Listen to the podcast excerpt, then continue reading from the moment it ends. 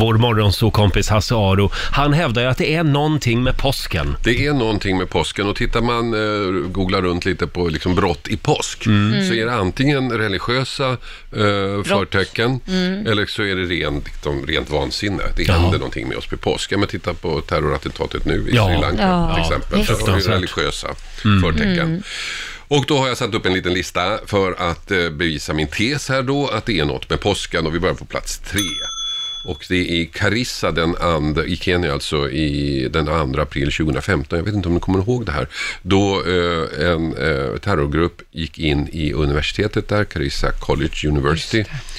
Och tog 700 studenter som gisslan. Oj, Mm. ja.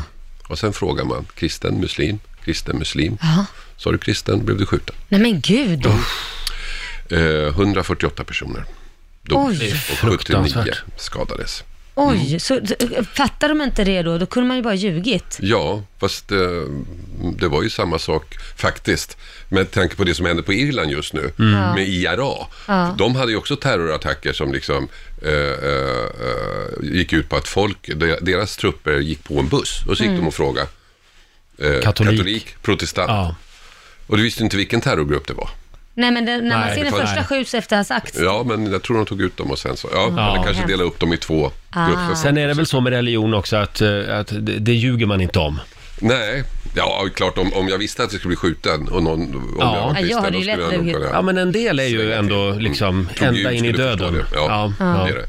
Ha, Plats nummer två. ja. Besatthet, vansinne. James Rupert, en 41-årig amerikan, han firade, eh, fyllde år på påsken. Så han firade påskdagen. så han firade hemma hos sin bror tillsammans med brorns fru och eh, deras mamma då, bron och hans mamma. Mm, på morgonen där så vaknade han lite bakfull och eh, gick över till sin bror Leonard och sköt honom i huvudet. Sen gick han till broderns fru Alma, sköt henne. Hans mamma kommer och frågar vad håller på med, sköt Nej, henne gud. och parets åtta barn. Oj! Elva Oj. personer. Det är det värsta familjemordet, massmordet Ja. hittills i historien. Oj!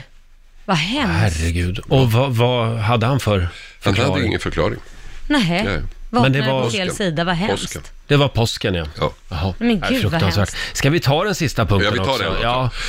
Eh, och det här är 1980, annandag påsk. Då hittas en nunna, syster Pall, eh, död på klostret.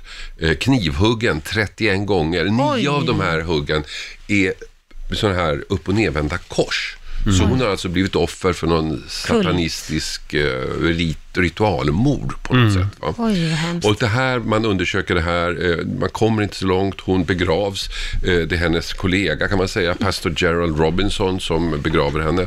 Och det här förblir olöst i mer än 20 år. Oj. Då Kalla fallgruppen tar upp det här, i, det här är Ohio vi pratar om. Kalla fallgruppen tar upp det här och lyckas lösa det. Och vem tror ni var mördaren? Det var väl inte han som Jo, hade... det var pastorn som begravde Gerald Robinson. Han ö, åkte dit då i eh, 2003. Eh, blev han anklagad för sexuella övergrepp på barn och sen så gjorde man en större undersökning så kom man fram till att han hade mördat henne. Men va- man fick inte reda på varför, vad hans Nej, motiv var. nej. Hon kanske hade fått reda på det där och då tänkte han, jag gör ett sånt här kultmord så misstänker de inte mig. Nej. Det gjorde de Kanske. inte heller. Jag, Det är något med påsken. jag tänker lite Da Vinci-koden. Ja. Just det. Det var mycket sånt där. Ja, det var det. Lite spännande var det. Ja, ja. Eller väldigt spännande. Det känns också som påsk, hela den filmen. Ja. Da Vinci-koden. Film.